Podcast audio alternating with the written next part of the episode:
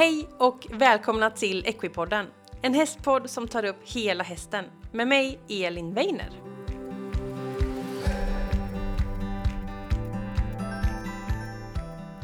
Hej alla Equipodden-lyssnare och välkomna till veckans avsnitt. Det känns alltid som att jag börjar på exakt samma sätt, men det är lite svårt att variera sig. Men huvudsaken är i alla fall att du känner dig välkommen och redo för ett nytt avsnitt. Och eh, innan jag presenterar veckans gäst så tänkte jag bara säga att där du har lyssnat nu så vore jag väldigt tacksam om du när du lyssnar klart på det här avsnittet kände att åh, det här var riktigt bra. Kan lämna lite stjärnor, man kan ju klicka i så här typ fem stjärnor om man lyssnar på Spotify och om man lyssnar på podcaster då kan man också så här klicka i stjärnor och lämna en liten kommentar. Det skulle göra mig väldigt glad och det kan också hjälpa fler att hitta till podden så att fler kan få ta del av mera kunskap. Men nu då, till veckans gäst. Och veckans gäst är Susanne Widner som har ett system som hon kallar för uppbyggande träning. Så vi ska prata om det helt enkelt. Och det här systemet det liknar lite liksom vanlig träning nu säger jag vanlig träning på människa, men lite det här med kondition, koordination, styrka och Susanne använder lite samma termer fast har översatt det till häst. Så det är ett väldigt spännande avsnitt med insikter kring hur vi kan bygga upp och stärka våra hästar bakifrån och fram. Så ja, jag ska inte spoila mer än så utan vi kör helt enkelt igång veckans avsnitt med Susanne Widner.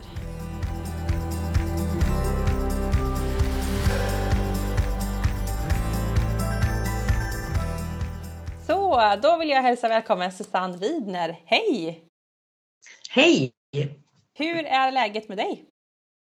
Jo men det är bara bra. Säsongen börjar nu här i februari med träningar och håller på ända till slutet av november. Så det är full fart. Nu är det full gång helt enkelt. Ja. Och eh, det här blir ett väldigt spännande avsnitt för vi ska ju prata om uppbyggande träning och vi ska ju prata utifrån ditt system som du har arbetat fram över många, många år. Och eh, jag har ju fått äran att läsa en del av din litteratur och det här är ju väldigt spännande och ett väldigt eh, ja, men en tankeställare på sätt att bygga upp och träna sin häst. Eh, så det här ska bli jättespännande att se helt enkelt var vi hamnar. Eh, men Susanne, kan inte du börja med att berätta lite om vem du är och hur du hamnar där du är idag? Ja, Susanne Widner heter jag och är 58 år gammal. Har jobbat i yrket i 32 år. Så att det är några år som man har stått på ridbana och ridhus och Verkligen. kämpat. Eh, jag började som ponnyinstruktör och jobbade där fem år. Och det var där jag fick min utbildning som var grupp och ungdomsledarkurs, RK0, eh, Valla och gamla RK1. Tio år som ridskolechef på Storbins ryttare och där hade vi mycket fortbildning med pedagogik, ekonomi, marknadsföring och mycket för olika hopp och dressyrtränare, clinics, för oss instruktörer. Kul. Så de här 15 åren på ridskola, det var ju där jag lärde mig att bli ridlärare. Eh, 2004 så startade jag mitt företag som då heter Susanne Widners uppbyggande system. Mm. Och eh, jag har varit aktiv 20 år 20, år 2024. Så nästa år så har jag varit aktiv i 20 år. Eh, så sammanlagt 34 år i branschen som ridlärare. Mm. Mm. Och vad var det som gjorde att du gick över till att skapa det här egna systemet liksom? Eh, det var ju att jag, sista tio åren jag jobbade på ridskola så var det eh, en styrelseägd ridskola och jag kände att där jobbade man enligt normen men jag var lite sugen på att öppna upp ett lite annorlunda sätt att träna. På ridskola så är man ju instruktör och lär eleverna att rida. Men i mitt system, när jag började jobba med det egna systemet, så lär jag eh, hästägaren, ryttaren, att träna sin häst. Mm. Och det har jag hållit på med 19 år. Coolt! Så det här ska vi ta oss in och, och se vad det innebär helt enkelt. Ehm, ja. Men eh, Susanne, det är ju du som är expert så du får väl börja berätta lite om hur vi ska ta oss in i det här systemet och de olika delarna. Ja, det jag börjar med det är ju filosofin och sen kommer vi även ta metodiken, hur man jobbar med det. Filosofin har fyra delar som jag tycker är viktiga. Och det första man gör är att utvärdera hur året har varit. Hur var 2022? Hur var det bakom? Man tittar i backspegeln lite för att se hur det har varit. Så man börjar med en utvärdering. Från den utvärderingen så sätter man mål. Och från målen så analyserar man vad jag och min häst behöver träna och lära oss. Och sen träningsplan. Så de här fyra är liksom grundpelarna i filosofin. Och jag tänkte berätta lite mer, jag tänker inte gå in så djupt, men lite mer om varje del. Utvärdera, då tittar man ju på vad som har varit bra och skriver ner några punkter. Det här har varit bra för mig och min häst. Det som är mest intressant är egentligen vad som har varit mindre bra. För då är vi inne på skador och träningssätt som inte har fungerat. Och skador, då brukar jag eh, dela upp det. Är det skador i hagen, ni vet hästen hoppar runt och gör lite tok. Det är ju sånt man oftast inte kan styra. Men något som är vanligt är ju träningsrelaterade skador. Och de, när man får med dem i bagaget så måste man utvärdera och se vad man kan göra åt det så att man inte hamnar där igen. Utifrån utvärderingen så kommer ju målet. Och det är ju många tycker jag som pratar mål, eller vad tycker du Elin? Ja men verkligen, mål pratar vi hela tiden om, om man ska sätta upp mål och delmål och allting. Ja, och fördjupar det ganska mycket. Jag brukar enkelt bara att man ställer sig frågan vad ska vi göra? Och sen att man ser om det ska vara ett kortsiktigt eller långsiktigt mål. Vad ska vi göra 2023? Det är ett kortsiktigt mål. Mm. Utifrån målet så analyserar man vad jag ska lära min häst och vad jag ska träna min häst på för att nå målet. Jag behöver också göra den analysen vad jag saknar för att nå målet, vad jag behöver träna på för att nå målet. Så de här punkterna är egentligen viktigast som står under målet. Analysen, vad vi ska träna på och lära in, lära om för att nå målet. Och sen har vi då den viktiga träningsplanen. Och jag, jag har en sån här äh, ordspråk som säger utan en bra plan så blir målet bara en dröm. Mm. För det spelar ingen roll vilka fina mål vi sätter upp om vi inte har en plan på hur vi ska nå målet. Väldigt kort filosofin uppbyggande träning. Kul, jag tycker det var ett väldigt bra citat där. Eh, utan en plan så blir det bara en dröm. Ja. För att det är så lätt att man pratar om vad man vill göra. Jag vill rida det, jag vill tävla det. Men många har ju inte träningsplanen eller inlärningsplanen på vad hästen och jag ska kunna. Och ibland lägger man ju det på oss tränare, men jag tycker också att man har eget ansvar att kunna se vad man själv behöver göra. Verkligen. Metodiken i den uppbyggande träningen. Här har vi ju tre stycken teman som jag tycker ska vara med i hästens träning. Det är styrka, det är koordination och det är kondition. Och när jag pratar styrka och hur vi jobbar hästen, då tänker jag på hästens överlinje. Det är nacke, manke, kår, länd och kors. Det är här vi tänker att vi jobbar hästen med den muskulaturen. Och det man kan tänka med styrketräning det är att hästen också ska vara på ett gym. För här jobbar vi stora muskelgrupper. Vi kortar och länger, stretchar hästens muskulatur. Hästen kan få mjölksyra och träningsverk och man jobbar i intervall. Så mm. styrka hästen på gym. Och du berättade Elin att det här kände ju du igen dig i på din egen träning. Eller hur? För jag tränar ju mycket själv och då pratar man hela tiden om att man ska styrketräna, man ska göra muskelgrupper och man delar upp sitt gympass på olika liksom, delar. Om jag tränar ben eller överkropp, push och pull och allt vad det nu heter. Och sen så har man liksom den biten och sen så tränar man kondition som en egen del och så koordination yeah. också. Och det är också dina delar yeah. du har med och det var så kul yeah och se liksom att jag aldrig sett hästträning på det sättet. Jag har ju bara sett min människoträning så, så det var kul att koppla ihop dem. Och då blir det ju lätt för dig att träna häst om du har det här tänket. Det är ju svårare för de som bara tränar hästar och inte har varit på gym när vi börjar prata styrka. De som älskar när jag pratar om det här temat, det är ju ekvifysioterapeuterna mm. Eh, och de som jobbar med hästarnas kroppar, de som jobbar med hästens muskulatur. Mm. Eh, för att musklerna är ju det som gör att hästen blir starkare, får mindre risk för skador och blir mer liksidig. Mm. Så för mig är det så självklart, jag har tjatat i 19 år om att hästen måste ha rätt styrka. Eh, så. Sen jobbar man ju på träningar med mycket styrka, det är ju nästan det man gör mest. Men man kanske inte tänker på vad och vilka muskler man jobbar med. Nej, precis. Man tänker kanske mer i en rörelse eller att hästen ska bli starkare för att kunna göra nästa sak hela tiden, att man strävar framåt. Ja, och sen är det ju så att en ute, vi ser att man bara rider ute i skogen, då jobbar ju hästen med sina muskler. Det är därför det är så viktigt att man varierar, att man inte statiskt ligger och rider i samma tempo, i samma gångart, gör samma sak. Och det är ju allt muskelarbete viktigt att det inte blir statiskt. Mm. Att man jobbar med en intervall och sen återhämtar, jobbar, återhämtar. Men vi kommer till det lite längre fram. Men styrka står högst upp på min lista, vad jag tycker är viktigt.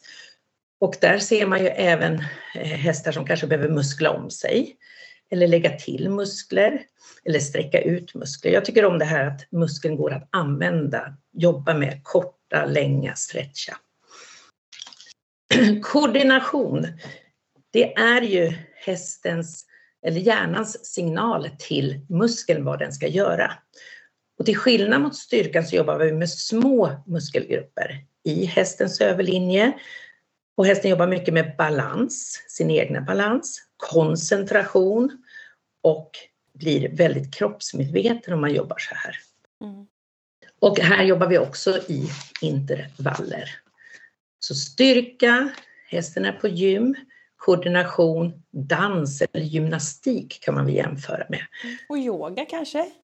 Yoga, väldigt mycket. Mm. Eh, och eh, styrkan, stora muskelgrupper koordination små muskelgrupper och det är de här som oftast också stabiliserar. Vi pratar mycket om överrörliga hästar. Mm. Eh, och de här små musklerna gör att det blir mer stabilt mellan stora muskelgrupper. Så jag tycker de här kompenserar och kompletterar varandra väldigt bra.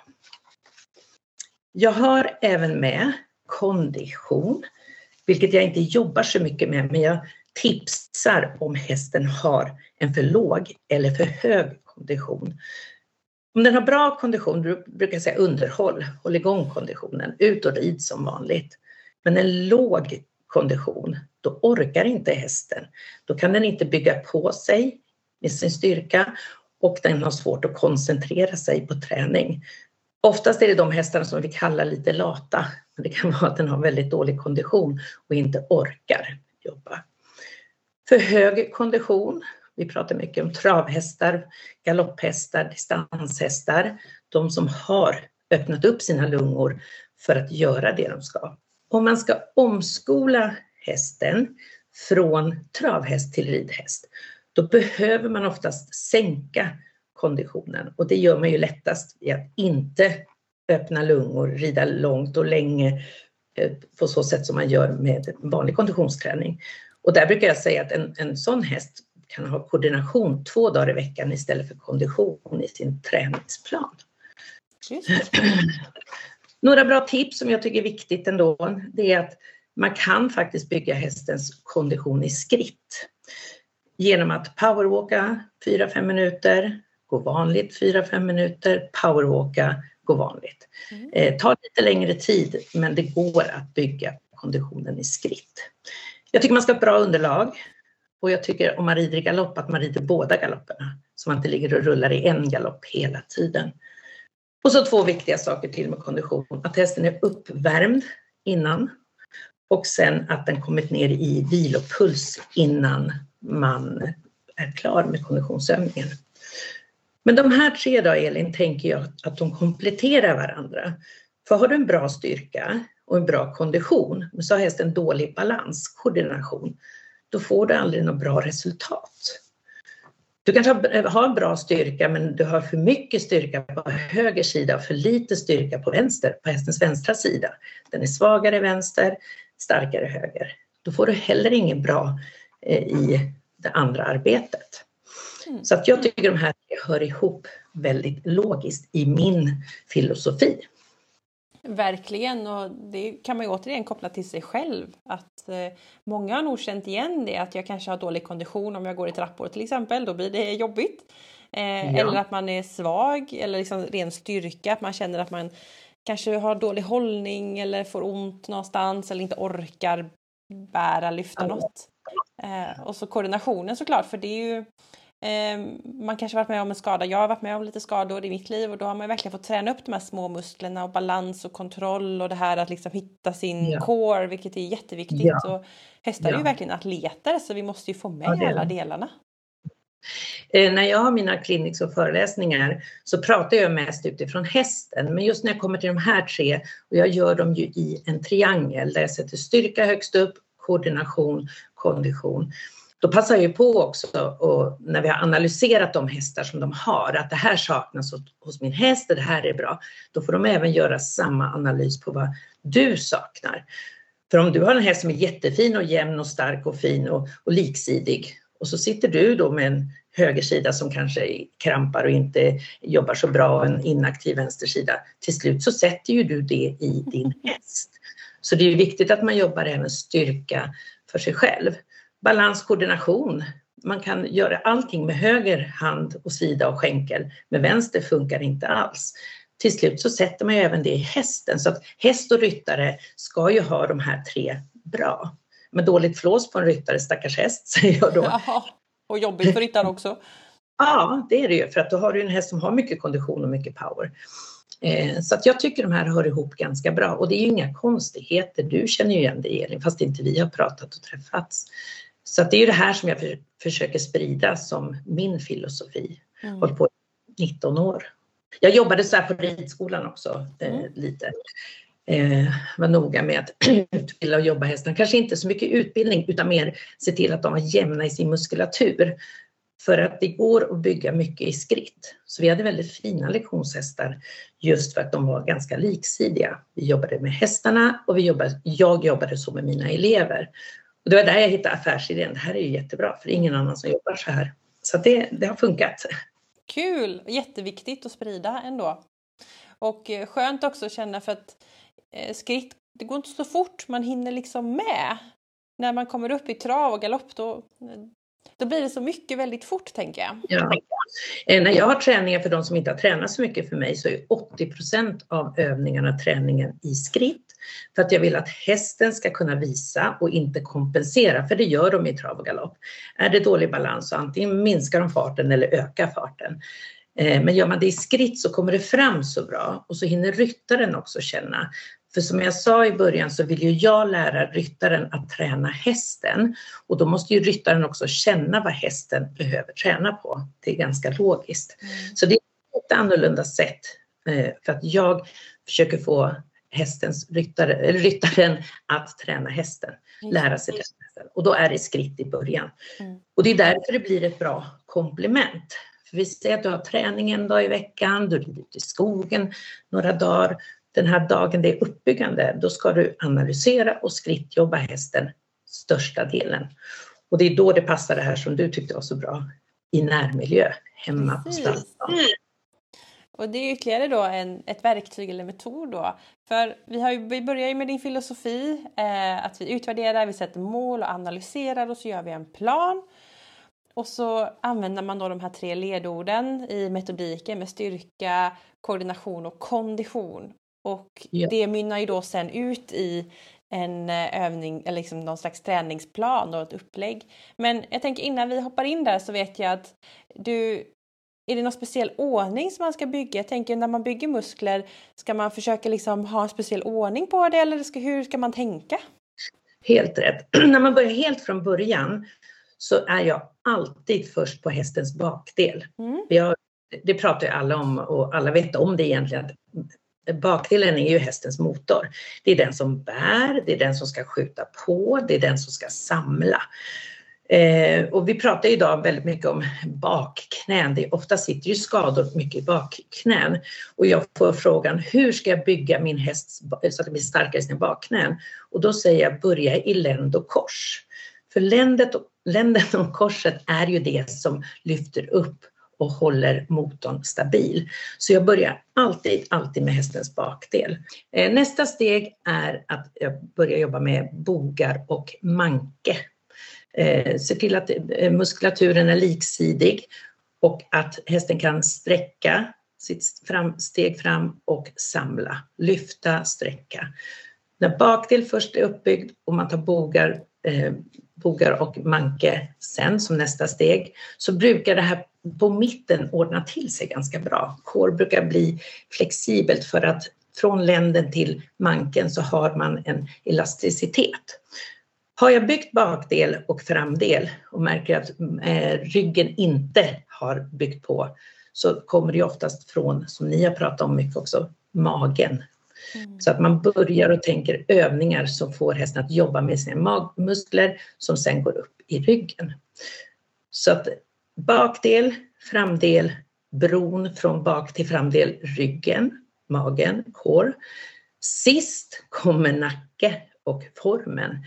För att har du en flexibel från manke till eh, svans och att du kan jobba med den muskulaturen, då är det oftast inga problem att placera hästens nacke, huvud, hals där man vill ha den. För då kan du både länga och höja formen. Så, att, så tänker jag i den filosofin. Jag tror alla vet om det här Elin, men vi hör alldeles för mycket sätt hästen på tygen, kröken på nacken och så glömmer man bort bakdelen. För jobbar man framifrån och bak, då har man kanske en fin eh, framdel och en krök på nacken, men då sänker oftast hästen ryggen och sen låser den länden så att bakdelen inte är med och hästen går i flera delar. Och det tycker jag är något som nya, när jag får nya elever, att jag upptäcker att de har inte jobbat bakifrån och fram. Men för dig är det självklart, eller hur Elin? Jajamän. Men eh, det är ju lätt liksom, och det är en helt annan diskussion såklart, att man vill att det ska se snyggt ut och eh, tävling, att man vill att hästen ska gå på ett visst sätt och sådär. Och det kan vara svårt att, att få med och det är svårt att jobba med bakdelen också. Nej, men om du träffar någon elev som kanske känner att man har lite mycket i handen eller fokuserar mycket på det eller att man själv som lyssnar på det här nu kanske känner att jag hamnar lite där fram. Vad har du för tips för att flytta fokuset och börja mm. bak? Hur ska jag börja? Ja, i och med att vi jobbar mycket i skritt så är det ju mycket det här att hästen får jobba på halvlång tygel. Och man talar om för ryttaren, nu släpper du alltid det. För att det är ju naturligt, man ser ju det framför. Men mm. jag vill se att mina ryttare, eller att ryttaren kan känna vad hästen gör med sin bakdel. Och det finns ryttare som inte känner om det är höger eller vänster bak som sätter ner i en skritt. Och då får man gå dit till att träna höger bak, vänster bak, höger bak, vänster bak. Nu känner jag, börjar man känna den biten, då släpper man ju det framåt. då jobbar vi det här som vi sa, bara hästens bakdel. Oftast när de känner så kan de också känna då att oj, hästen går med ett kortare höger bak och mjukare vänster. Stummare höger, mjukare vänster. Och då känner de den här oliksidigheten som på den hästen är en kortare muskulatur i höger och mer inaktiv, svagare i vänster. Då kan man ju börja jobba med den här eh, ryttaren med olika övningar som vi kommer till lite längre fram. Så att jag säger till den ryttaren, släpp tygen, släpp formen och så börjar jag ta med ryttaren också till att jobba hästens bakdel. Du som är duktig att tömköra, det är ju fantastiskt med tömkörning för då ser ju också den som står på marken vad bakdelen gör. Problemet är ju i ridning att man bara känner. Så att jobba för hand och på töm är ju metodik som är jättebra för att man ser hästens bakdel. Verkligen, och det, håller jag med. det pratar jag också mycket om. Och just precis som du säger, så här, när jag sitter på, ja, det är klart att jag, jag har ju halsen framför mig, det är ju den jag liksom, det är lättast att se. Men när jag, när jag går bakom, då har jag faktiskt rumpan framför mig först. och jag ser i varje steg också hela tiden liksom. Så att eh, tömkörning tycker jag är en bra metod, men den är svår och jag säger inte det till alla mina elever att det är bara att tömköra. Men däremot så kan alla jobba hästen för hand. Så de som inte tömkör, som kanske behöver lära sig och se hur hästen jobbar och själv jobba lite, så är att jobba för hand i de här övningarna också jätte, jättebra. För då kan man också gå så att man ser hästens bakdel i olika övningar. Mm. Så metodiken, det är ju egentligen för hand, töm och rida.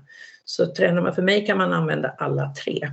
Men i, i alla lägen, både rid och tömkörning, så släpper jag ut på allting i och med att det är skritt och vi ska göra en analys på hästens muskler.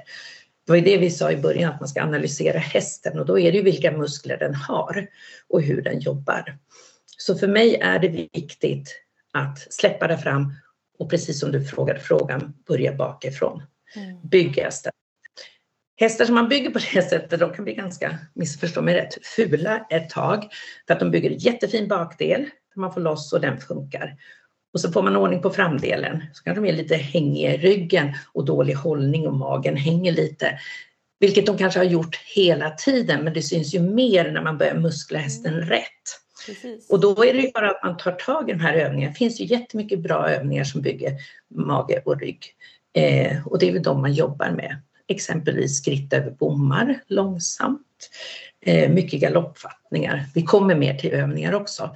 Men då jobbar man specifikt med den biten och då ser man den så. Eh, det jag märker när jag jobbar med mycket ekvifysioterapeuter är att de känner på hästens muskulatur när man har börjat jobba med styrka på rätt sätt i skritt. Jag önskar ju om, det var så här att alla unghästar fick göra det här från början. Muskla sig i lagom takt, belasta i lagom takt utan att vi sitter på dem så tidigt. För hand och på töm. Då skulle vi inte ha det här problemet med oliksidiga hästar och muskler som var på olika sätt och en höger och vänster sida. Utan då skulle vi ha mer liksidiga hästar. Så när jag har förmånen att jobba unghästar börjar de med ett år. Fantastiskt enkelt. 5-10 minuter, en övning, en gång i veckan. Mm. I år ett. Två dagar i veckan, 10 minuter, år två och så vidare. För hand och bara jobba upp så att hästen har rätt förutsättningar. Där har vi inte oliksidiga hästar och sneda hästar utan där börjar hästen alltid startar med sin bakdel och stannar med sin bakdel. Mm. Och det är så lätt då bara att liksom ställa in framvagnen där man vill ha den. Jag, ty jag tycker att det är enkelt. Ja men eller hur, har jag koll på bakdelen så framdelen brukar ju hamna med liksom. Så att bygga rätt från början med barn och unghästar, jättelätt tycker jag. Det jag jobbar med 95 procent är att reparera feltränade hästar. Och då måste man ju ha människan med sig som ska träna det här. För att det går inte att, att jag ska be att du måste hitta en tränare som hjälper dig mer utan jag skickar hem eleven med övningar och lär den att träna hästen styrka eller koordination. Precis, och, och där får vi kanske gå in på det för att vi har ju liksom Vi har lagt en grund, vi har lagt en analys, vi har liksom kollat lite granna och då är ju nästa del att göra upp den här träningsplanen. Eh, kan ja. du inte berätta lite om hur man ska tänka? För att innan vi spelade in, började trycka på inspelningar så sa du också det att ja, men om jag är dressyrryttare, jag ska inte sluta rida dressyr, jag ska liksom lägga till det här.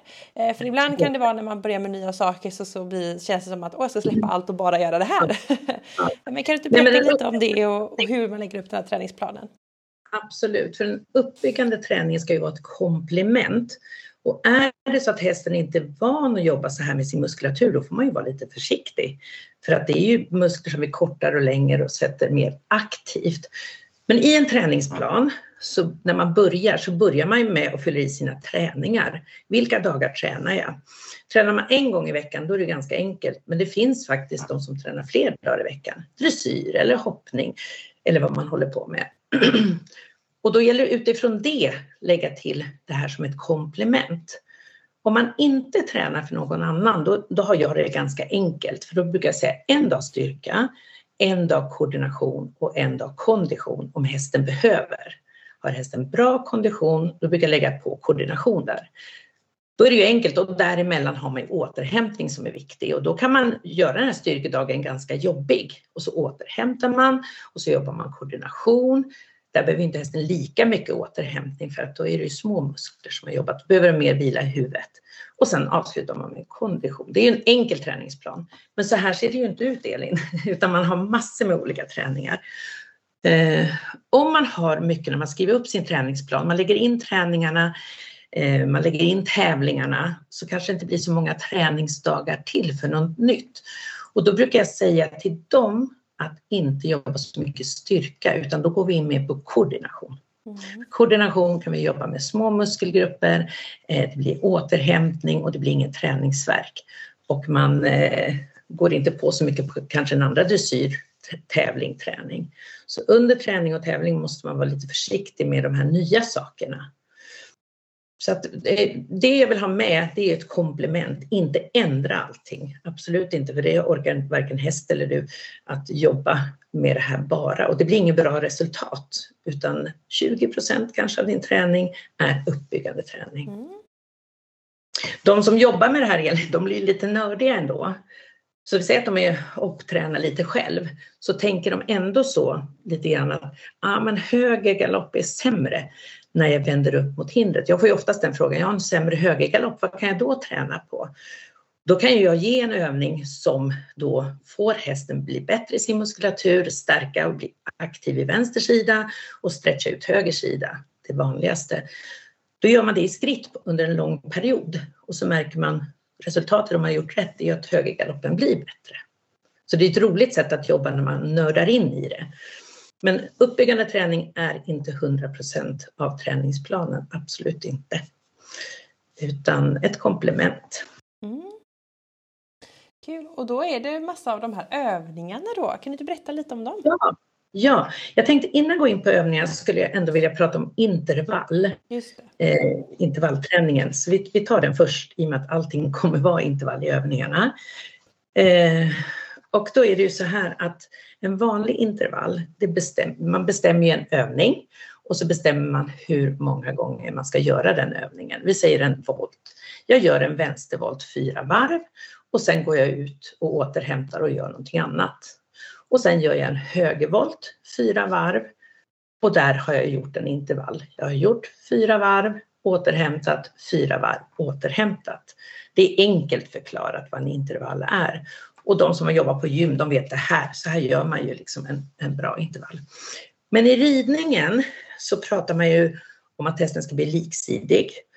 Eh, och är hästen liksidig, då jobbar man det här intervalltänket. Men jag har ett lite annorlunda tänk som jag ibland blir lite ifrågasatt. Vi ser om du har lite synpunkter.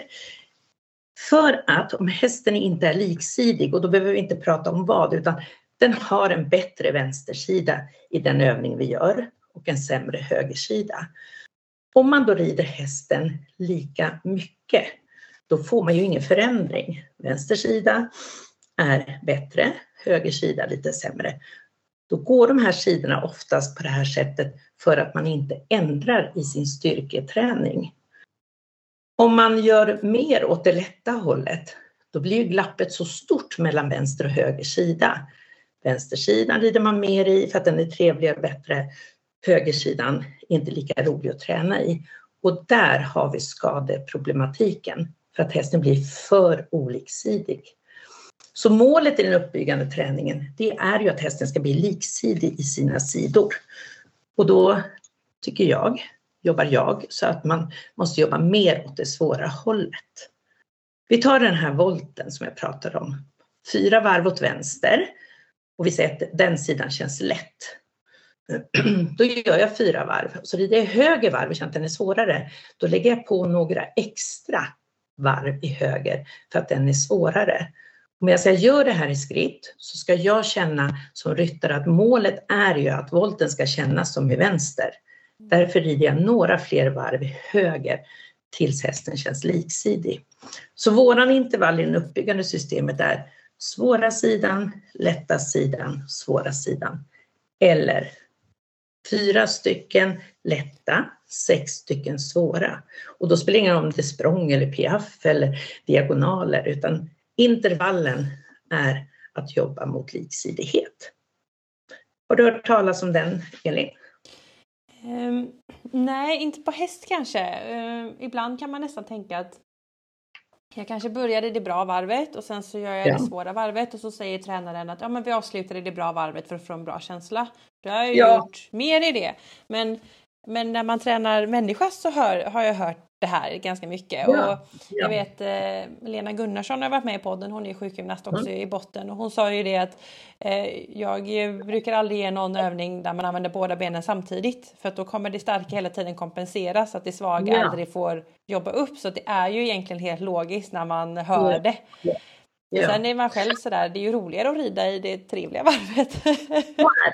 och jag, alltså det är det som ryttarna och det är helt okej okay, tycker jag om ingen talar om för en att, att man, det är ju mysigare att rida i vänstergalopp om den är mjukare, den där stöttiga höger är ju ingen rolig. Mm. Men du har ju en oliksidig häst, du har ju en bättre vänster och en sämre höger. Ska du rida ett dressyrprogram då drar ju det ner i höger galopp, eller högersidans galoppens poäng. I, I hoppning så blir det sämre språng i höger. Mm. Och för hästen, om vi inte tänker tävling, så blir den ju liksom ojämnt belastad och jobbar på ojämnt sätt. Oftast hänger det ihop med oss också, att vi har en inaktiv svag vänster och eh, en starkare höger. Så även om vi rider rakt fram så kanske vi sitter med mera tryck i våran högersida, lite snett till höger och inaktiv i vänster. Och det påverkar ju hästen också. Därför är tömkörning så bra, för där kan man liksom inte vara oliksidig. Då kommer man inte dit man ska. Då är det hästen som får eh, liksom visa sitt. Ja. Vad sitter hos ja. hästen och vad sitter hos ryttaren? Bra, och det är ju dit jag vill att, det liksom, att man jobbar på, så man blir medveten om. Men den här analysen diskuterar jag ofta, får lite kritik av andra tränare och det är väl klart att har man pratat om att göra lika mycket och så kommer jag och säger att nej, nej, nej. Men jag säger att är hästen liksidig och du inte har så stora skillnader, ja, då gör man lika mycket. Mm. Men man jobbar alltid i en intervall lite mer åt svåra hållet. Sen om man vill börja i lätta, det är helt okej. Okay, men man ska ju då inte göra fler i det lätta varvet. Precis. Det blir kanske man gör några stycken i lätta, så man känner att ah, men det här är målet. Så gör jag ganska mycket i det svåra. Sen kan man avsluta och göra några stycken i det lätta. Men det får inte bli fler åt det lätta hållet, för då drar ju den sidan iväg Precis. mycket mer. Eh, och det här är ju inte ett quick fix, utan man måste ju jobba den här intervallen hela tiden. Och det brukar jag säga när man jobbar styrka och koordination. Precis. Så intervallen är ju egentligen det som är mest olikt det andra tränar. Men jag hör också de som tränar annat, Elin. Kommer du ha brutit en vänsterarm så måste ju den tränas upp och komma ifatt den högra. Precis. Precis. Och det är ju liksom den filosofin, fast vi inte pratar om en häst som har brutit ben, utan vi har en häst som är svag i sin vänstersida. Och det häftiga med hästens muskler och balans, det är att det går så fort mm. när man gör rätt. Mm. Så fel intervall händer ingenting rätt intervall, då börjar det hända att hästen blir mer liksidig, jämnar sin muskulatur. Det som är kort brukar sträckas automatiskt, automatiskt i de här övningarna och det som är inaktivt börjar aktiveras. Det är intressant. Ja, den kan jag prata om hur länge som helst. Men nu ska vi prata basic-övningar, vad jag använder för metod i det uppbyggande.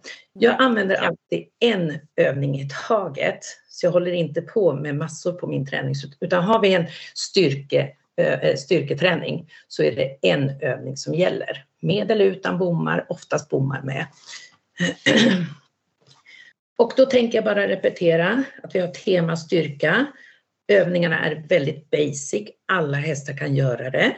Du kan jobba för hand, på töm eller rida eftersom det är största delen i skritt.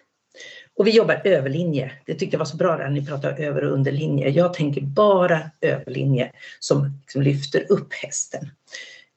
Vi har rakriktning som alla egentligen vet vad det är. Och här tänker jag att hästen i skritt på halvlång tygel jobbar för att få lika långa muskler i höger sida från bak, bakben till framben som i vänster bak och fram. Är hästen rak och ganska jämn i sin muskulatur när det gäller att sträcka ut, då går hästen rakt på den här linjen. Om hästen går, faller eller vinglar eller som du sa, när man tömkör och går bakom hästen, då ser man ju oftast vilken muskel som är lite kortare och aktivare och vilken som är inaktiv. Jobbar man rakriktning i en intervall så blir ju helt plötsligt efter ett tag, beroende på hur mycket den hästen behöver, den kortare sidan stretchar ut och den inaktiva sidan börjar jobba. Och det här känner säkert du igen, kort höger bak, inaktiv vänster bak. Jättevanligt. För att vi oftast så. så jag tycker rakriktning är väldigt bra just för att man sträcker höger bak och då går ju det ända fram till höger nacke och aktiverar hästens vänstra sida. Om behöver vi rida så eller tömköra så, då aktiverar vi ju våran vänstersida också, för annars hamnar vi inte på linjen. Jag lägger oftast ut bommar så man har lite riktmärke. 40 meter från en punkt mellan bommar till en annan punkt. Jätteenkelt. kan man göra ute på en väg också så man behöver inte ha ridhus. Bara man har punkter att gå emot. Mm. Mm. Och sen intervallen såklart. Eh, och jag ger aldrig intervaller om jag inte träffar hästen. Så det är, det är liksom många frågar, ah, vad är det för bra intervall? Beror på hästen. Hur många? 10 linjer gånger en eller 10 linjer gånger 10 upprepningar. Det, där har vi spektrat. Andra uppbyggande övningen, det är övergångar i skritt. Och då är det halt, skritt, korta steg, långa steg, halt, backa. Alla de övergångarna jobbar jag med. Från backa, halt, långa, korta steg på olika sätt. Och det jobbar ju från nacke till svans. Kortar muskler och sträcker muskler. Så här kan man ju liksom bestämma, har jag en häst som är väldigt kort i sin muskulatur, då går jag ju fler långa steg för att sedan göra en övergång och göra en halt. Och sen går man några korta steg. Har jag en häst som har, är väldigt lång, då går jag fler korta steg. Så att jag kan styra intervallen beroende på vad hästen behöver träna på. Mm. Men tips är övergångar. Då jobbar man med dragspelet som många pratar om i skritt. Korta steg, långa steg. Och den är lite häftig att göra för hand för hästen följer ju med oss väldigt bra. Om jag går bredvid en häst korta steg så brukar den också sen börja gå de här korta stegen. Stannar jag så stannar jag. Så det blir en väldigt trevlig ledarskapsövning med hästen också. Eh, och man behöver inte alltid sitta på den. Då har vi tagit två av de fyra. Åttvolt. Jag tycker inte om voltarbete men jag älskar åttvolten. För voltarbete har man oftast inte koll på hur länge man är i varje varv. På en åttvolt då byter du ju hela tiden. En vänstervolt in till mitten, byter till en högervolt.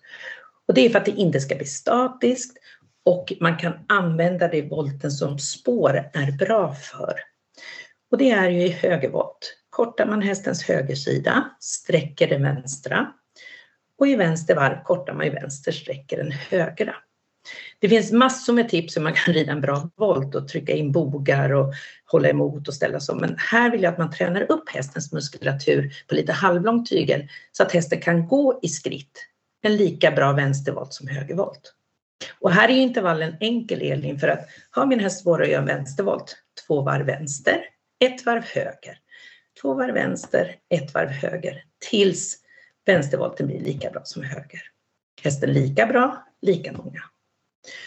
Och sen bommar. Mm. Har du mycket erfarenhet av bommar? Jag tycker det är jättetrendigt just nu. Ja, det är väldigt trendigt och det är ju väldigt trendigt med sådär jättemånga bommar. Alltså sådär och då en hel ridbana. ja. Nej, men ta en häst som inte är så vältränad och så är det på bom nummer 18 och så får mm. hästen mjölksyra och den liksom börjar bli jobbigt nästan så att det blir för mycket tryck i någon sida så har du fem, fem bommar kvar. Det är mm. inte uppbyggande. Har du en vältränad häst, ja, visst. men det uppbyggande, då använder jag oftast bara en bom i början. Mm. För då kan du ju styra hur intensivt det blir och jag vill inte ha bommarna för att Eh, för att det ska vara roligt som ryttare att hitta linjer och så, utan jag vill att hästen ska träna som ett gymverktyg.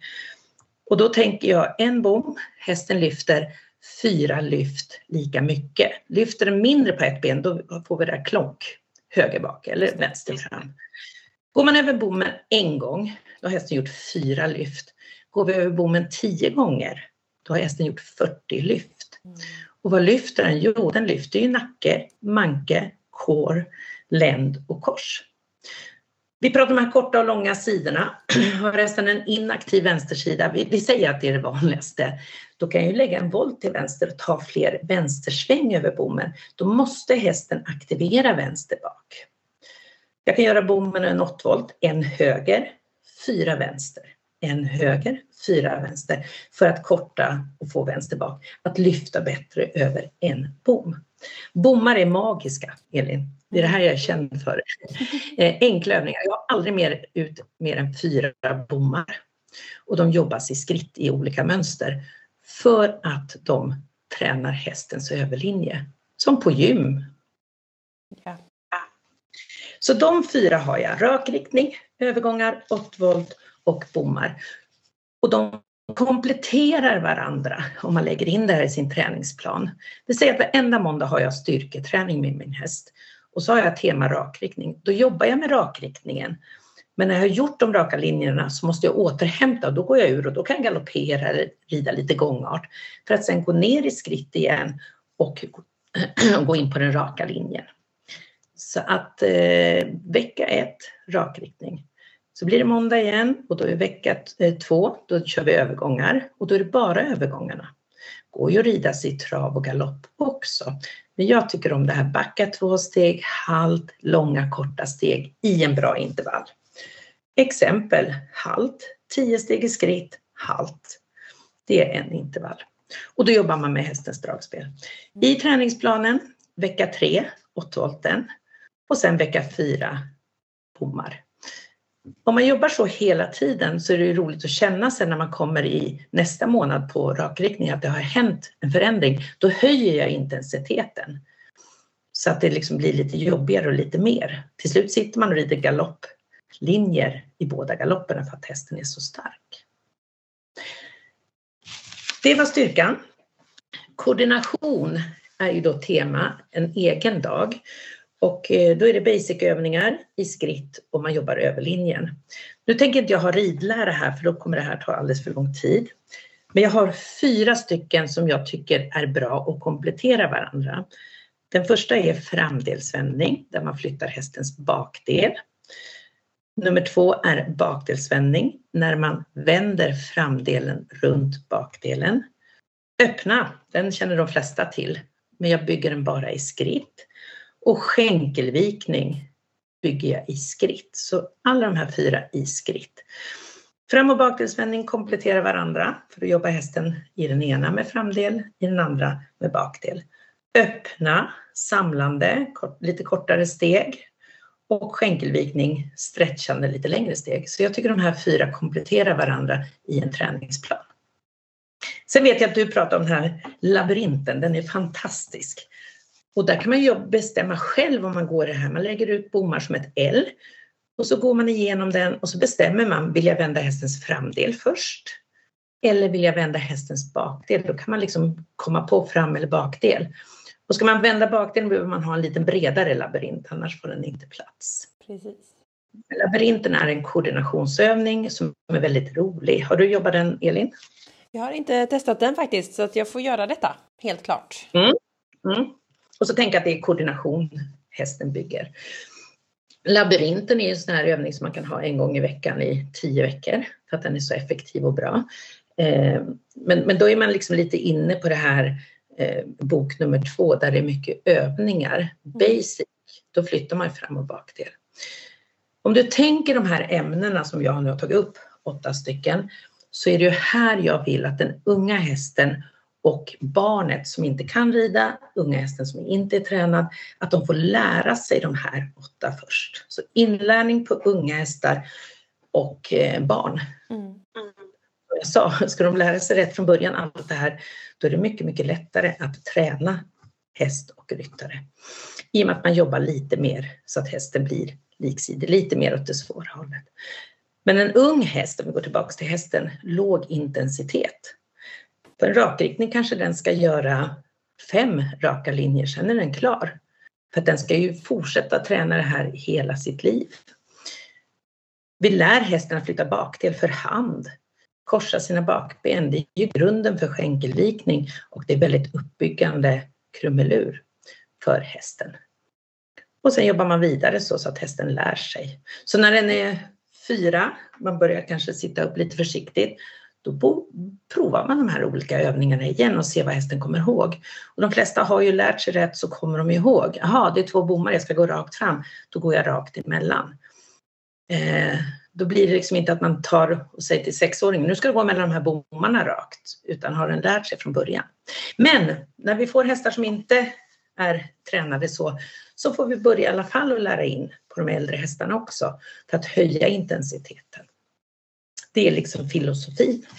Just det. Och så ett komplement då till sin vanliga ridning.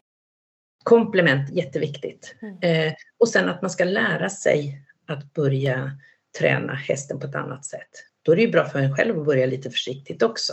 Eller hur, testa sig fram och inte gasa ja. på med allt direkt. Nej. Och sen något som jag också pratar mycket om, teamet. Att man liksom pratar med sitt team och det är ju tränare, hovslagare, veterinärer, eh, bodyworker, alla ekvifysioterapeuter kallar vi bodyworker, de jobbar med hästens kropp. Jag har stallkompisen, vännen, eh, familjen. Eh, jag pratar jättemycket styrketräning med min son. Han håller inte alls på med hästar utan han springer Stockholms maraton och åker Vasalopp. Vi pratar jättemycket muskler och kondition och jag lär mig jättemycket hela tiden. Eh, och när det gäller koordination, jag tycker yoga och qigong, det är något som ligger mig varmt om hjärtat. Jag gör det för lite. Men där nördar jag in med folk så jag känner om hur det funkar på människan. Då har jag ju mina punkter, men icke hästmänniskor. Då får ju jag vara tyst och lära mig lite mm. jämfört med när jag jämt pratar om det här. Och där stärker jag Elin min filosofi för att det är så logiskt alltihopa. Mm. Sen kan man prata om övningar den här övningsboken finns över hundra övningar. Men tittar man i den så står det om det är en styrke eller koordinationsövning och enkelt förklarat. Man måste ju också ha lite, ja men jag gör den här fyrkanten med fyra bommar. Vad kan jag göra? Om jag vill jobba med hästens styrka, men då går jag över bommar. Då jobbar jag med styrka. Jag går rakt fram, då jobbar jag med styrka. Så övningarna är ju när man har lärt sig systemet ganska roligt. Och jag ser jättemycket av de här övningarna som ligger ute nu på sociala medier. Då blir jag glad att presentera att en bom är så bra. Mm. Man lägger den på stallplan på vägen ut och till hagen och från hagen så går man över den här bommen och hästen lyfter utan att ha tränat. Lite gratis sådär. Mycket gratis. När vi hade hästar hade vi olika bomövningar i hagen. Så var det vet, den här dagen där det var dåligt väder, man hade åtta hästar som ska göra någonting. Mm. Då tog vi grimma och grimskaft och så gick vi i labyrinten som låg i hagen tio minuter, en kvart. Och så klapp, klapp och så nästa. Bara släpper så är det färdigt. ja, och så tar man nästa. Det behöver inte, det här tar inte alltid så lång tid. Man behöver inte åka, man behöver inte ha snygg utrustning. Man kan jobba så mycket hemma mm. för ett komplement. Och efter fyra till sex veckor, om man är lite duktig på det här, så märker man skillnad om man bara gör en styrkeövning och en koordinationsövning. För att man gör någonting nytt för hästen. Mm. Det är inte konstigt att om jag går eh, och börjar med min yoga igen så blir jag bättre i kroppen, helt klart. Eh, så. Och på gym går jag bara ner för att jag tycker det är så intressant när min vänstersida funkar och när den inte funkar. Så när jag låg och lyfte tyngder och sådana här saker kändes det som att nu är vänstersidan illa, Elin. Så då gick jag upp, jag hade gjort den här, så gick jag och pumpade lite med vänster hand med någon hantel mm. och så lyfte jag igen för att känna, ja men nu, nu kom vänstersidan. Just det, nu har den vaknat till lite. Nu har den vaknat till lite, ja precis. Ja. Så det, det, är systemet enkelt förklarat. Jag kan prata hur länge som helst. Jag tycker det är väldigt intressant liksom, hur, hur vi kan liksom lägga in små saker i vardagen och det är ju det, är det som gör att man faktiskt kanske klarar av det. För det är, det är samma med, med människan. Nu är, det, nu är det februari nu då men eh, i januari så ska alla börja på gymmet och man ska liksom ändra allt i hela livet och så orkar man inte hålla igen det. Så det här är ju bra små saker att hitta vägar och just som du sa att man kan arbeta hemma, på gårdsplan, på en väg, bygga något litet, om man har en liten skogsrunda man brukar gå, att bara lägga några stockar så, så ja. blir det så mycket gratis. Men jag tänkte också skulle fråga, för att du skriver också i dina böcker om det här med backintervaller och att gå i backe. Kan du ja. berätta lite om det? Jo, det är väldigt intressant. Och det jag tycker, om man bara tänker generellt en backe, man behöver inte sitta på hästen, man kan gå själv, får man träna lite själv också. Mm. Men om man bara tänker du, hästen, avklädd i en backe. Här går ju hästen naturligt med mer tyngd på sin bakdel och lyfter mer i fram om man inte travar, galopperar och går fort. Men går man en normal, ganska långsam skritt så går ju hästen så naturligt med sin bakdel och lyfter sin framdel. Om backen då ökar och stiger, blir brantare, då får man ju mera tryck. Och har man en lätt backe uppför så har man ju mindre tryck. Så man kan ju bestämma, nu kan man ju inte gå hem och göra en backe som man inte har. Men de som vill backträna brukar leta och en del åker iväg för där har du olika backar som du kan jobba i. Och då handlar det inte bara om att rida upp för backen en gång utan man hittar en backe som är bra lutning för sin häst. Och till skillnad när man går nerför så är det ju inte alla hästar som får göra det här om de har kissing spines för att då mår de inte så bra i ryggen, dålig balans. Alla hästar går ju inte bra nerför. Och då säger jag parentes, då tränar man ju dit. Men jag använder uppförsbacken bara för att där är hästen i rätt position. En gång i en backe är ingen gång. Lägger man i intervall, brukar jag säga, på en frisk normal häst, skrittar den tio gånger. Och då gäller det att backen funkar, att man går upp och sen kan det plana ut och sen börja igen. Just det, så det är inte att man behöver vända typ, utan man kan gå en liten runda. Det är det enda som är svårt tycker jag. Att man, då säger man, man måste ju gå ner igen. Ja, men du hittar en backe där du inte behöver. Men det finns om man nu använder backträningen, speciellt som rehab. Då. Men tio gånger det är en intervall. Om man vill lägga mer tryck när man har sin perfekta backe, då går man ju kortare steg upp för backen. Då får du ännu mer belastning på hästens bakdel och den lyfter i sin framdel. Här är också viktigt i backträning att hästen inte går och tittar mycket höger eller vänster utan man försöker ha den så rak som möjligt. Mm. Och sen kan man även göra halt i backen. Man kan stanna och backa och gå fram. Och det här har jag jobbat med i åtta år med en rehabponny som vi hade. Och vi hade en sån jättebra lång backe. Sen gick man i skog så kom man liksom lite sluttande ner till början av backen igen. Och det jag märkte, för jag tömkörde på nu då, det var att jag varit väldigt bra i min kropp också. Det var liksom inte så tokig för länd och bakdel på mig heller. Eller hur! Det är ju rätt, eh, man har ju gått i backar och man blir lite flåsig va? man blir flåsig och man känner sin inaktiva sida. Yes. Men just att det går att jobba i intervall i det uppbyggande systemet med en backe. Mm. Så jag har man en plan backe så är det bättre om man måste gå ner för. Mm. Men just att det varit så mycket om sig kring sig med de här backträningarna. Jag ser bara hitta en bra backe, då kan du använda backträningen. För att den är också intervall och den är styrka för att hästen är i rätt position. Nedförsbacke tycker jag är ett annat kapitel och den har inte jag med i uppbyggande. Men självklart kan du ju träna hästen med korta steg, man går för hand och tränar upp hästen. För att de här som inte går bra i nedförsbacke det är att de har oftast en inaktiv bakdel, en länd som kanske är låst eller ont i en rygg. Och då hamnar man ju liksom framåt om inte hästen jobbar med bakdelen rätt. Så att, eh, ja, men backträning uppför tycker jag är jättebra. Och när jag är ute i stallar och jobbar och så och vi ska leta så hittar jag oftast en bra backe. Ja men den här, men det är inte så mycket sluttning. Nej men gör den 20 gånger då, väldigt mm. långsamt. Det handlar ju om en bom en liten backe, hur många upprepningar. Så backträning gör jättefina bakdelar mm. och lätta i framdel. Och sen är det så att de kan ju inte gå upp för backen och sänka ryggen för att magen åker upp på hästen automatiskt. Och jag tycker om när man jobbar den för hand. Så sitter vi inte där och blockerar utan jobbar för hand. Mm. Det var backträningen, den är bra. Ja. Bommar och back. Jätteintressant. Nu har vi pratat på Susanne en riktigt bra stund här och verkligen fått en bra bas och fått med oss många konkreta verktyg.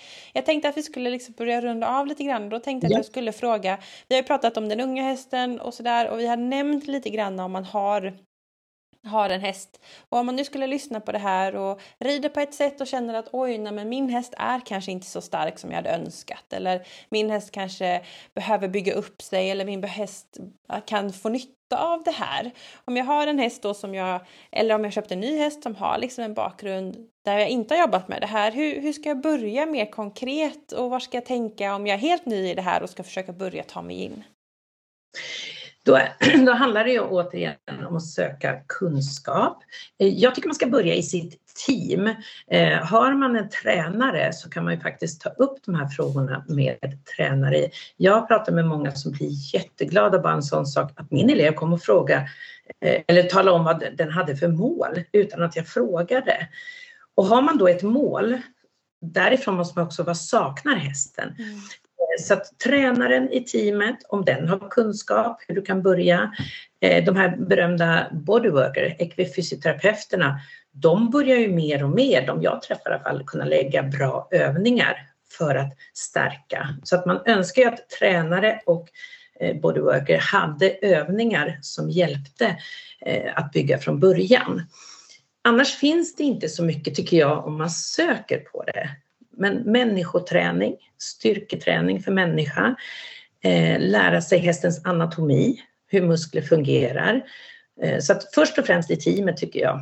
Eh, och sen söka upp, för söker man på nätet uppbyggande träning så står det ganska mycket och vi är några till som jobbar på det här sättet. Då. Eh, och sen har jag skrivit jättemycket. Det finns en blogg och det finns artiklar. Hipson la ut 14 stycken övningar där det faktiskt står också hur jag tänker i övningarna eh, som bygger styrka. Så att söka kunskap i uppbyggande träning och tänka på det här sättet. Mm. Mm. Nu kommer jag få jättemånga som skriver till mig.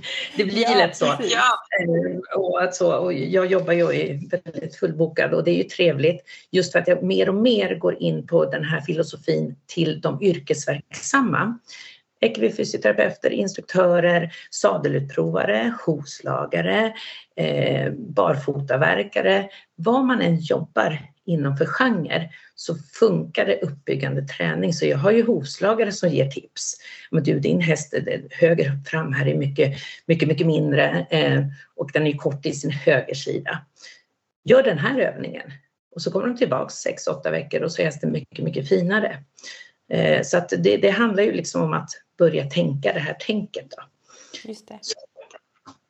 det var, jag vet inte om det var svar på Jätte, frågan. Ja, men jättebra. Och det är väl där man får börja helt enkelt. Och, eh, hoppas att man har fått en aha-upplevelse. Jag har fått många sådana tankar och jag gillar framförallt det här att koppla ihop det jag kan om min egen träning med hästträning för att vi är ja. ju egentligen ganska lika när det kommer till alla de här punkterna. Så det är verkligen något som jag tar med mig. Och sen just, jag tänker du som håller på med tömkörning också, att du tömkör, jag har ju sett bilder och filmer, du är ju jätte, jätteduktig på en hög nivå. Men just den här biten ska ju eh, kanske även om du jobbar vissa hästar, gå ner och inte vara så himla duktig utan gå ner på basic för att bygga för att sen fortsätta. Men det ser ju jättefint ut när du tömkör. Och det är väl samma, hur ska man inspirera folk att tömköra? Så tittar man på en film på Elin, det där kan inte jag man måste ju liksom lära sig och det är ju många nu som jobbar med tömkörning som lär ut tömkörning basic. För du pratade så himla fint om det här när man har tömmarna högst upp. Jag kommer inte ihåg vad du kallade det för, man går bakom hästen. Ja precis, rakkörning brukar jag prata om ibland. Ja. Rakkörning, jag älskar ordet rakkörning. Mm. För då går du basic och så är det rakt fram. Och så därifrån lär du dig att tömköra. Det är ju som med allting att man ska lära sig. Men jag tycker ni är många som är duktiga och som lär ut basic. För man kan inte börja på den där höga nivån. Ehm, för då trasslar man bara in sig. Jag har ju tömkört jättemycket och tycker det är jätte, jätteroligt. Mm. Sen har ju vi de här böckerna som du pratar om. Jag tycker de är ganska pedagogiska och enkla. Eh, där det beskriver, och det ju, finns ju två stycken och den ena är uppbyggande träning. Och då är det ju filosofin som står enkelt förklarat. Och tycker man det är svårt då kanske man tittar återigen i sitt team. Tar med sin instruktör eller kompis. Eller, ibland är ju kompisarna, stallkompisarna nästan lika bra som tränarna för de ser ju också vad som behövs. Och så kan man liksom prata runt omkring det här och där står ju de första grundövningarna. Och sen det här du pratar om övningsboken, den finns ju också. Så att det finns kunskap om man söker på mitt namn. Precis.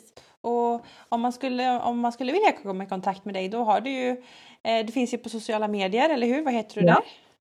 Eh, där finns ju då, om du söker på uppbyggande träning, eller SVUS, S-V-U, S-V-U-S, SVUS, eh, Eh, så, så hittar man, kommer man in på det, eller om man googlar på mitt namn. Jag har ju också en hemsida som jag inte skryter om, men jag säger att den finns, där man ser var jag tränar någonstans, det finns länkar till olika saker och man kan skicka ett meddelande till mig. Eh, med enkla frågor. Ibland så, så har jag någon annan som jag kan rekommendera som är duktig. För alla de här som har gått yrkesutbildningskurs för mig, de kan det här första systemet. De kan målplanering och träningsplanering och vad för basic-övningar som är bra. Så att jag har många bra, vi är 25 stycken nu ungefär, som inte bara är instruktörer. Mm. Och det finns också på sidan vilka det är spridda i landet. Från Norrland till Småland finns vi. Och det ökar Mm.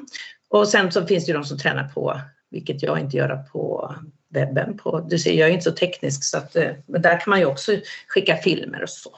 Precis. Så att det finns att börja grotta lite i Elin och nu mm.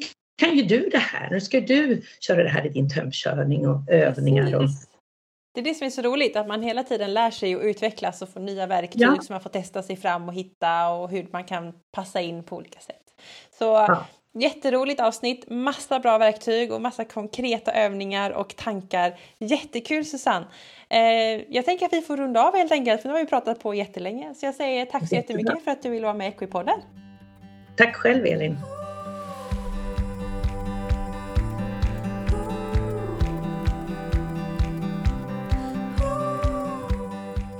Sådär, ännu ett avsnitt avklarat och ny kunskap inhämtad. Visst är det roligt att lära sig så man kan få med många delar i sin egna utveckling. Det tycker jag är det roligaste med att driva den här podden.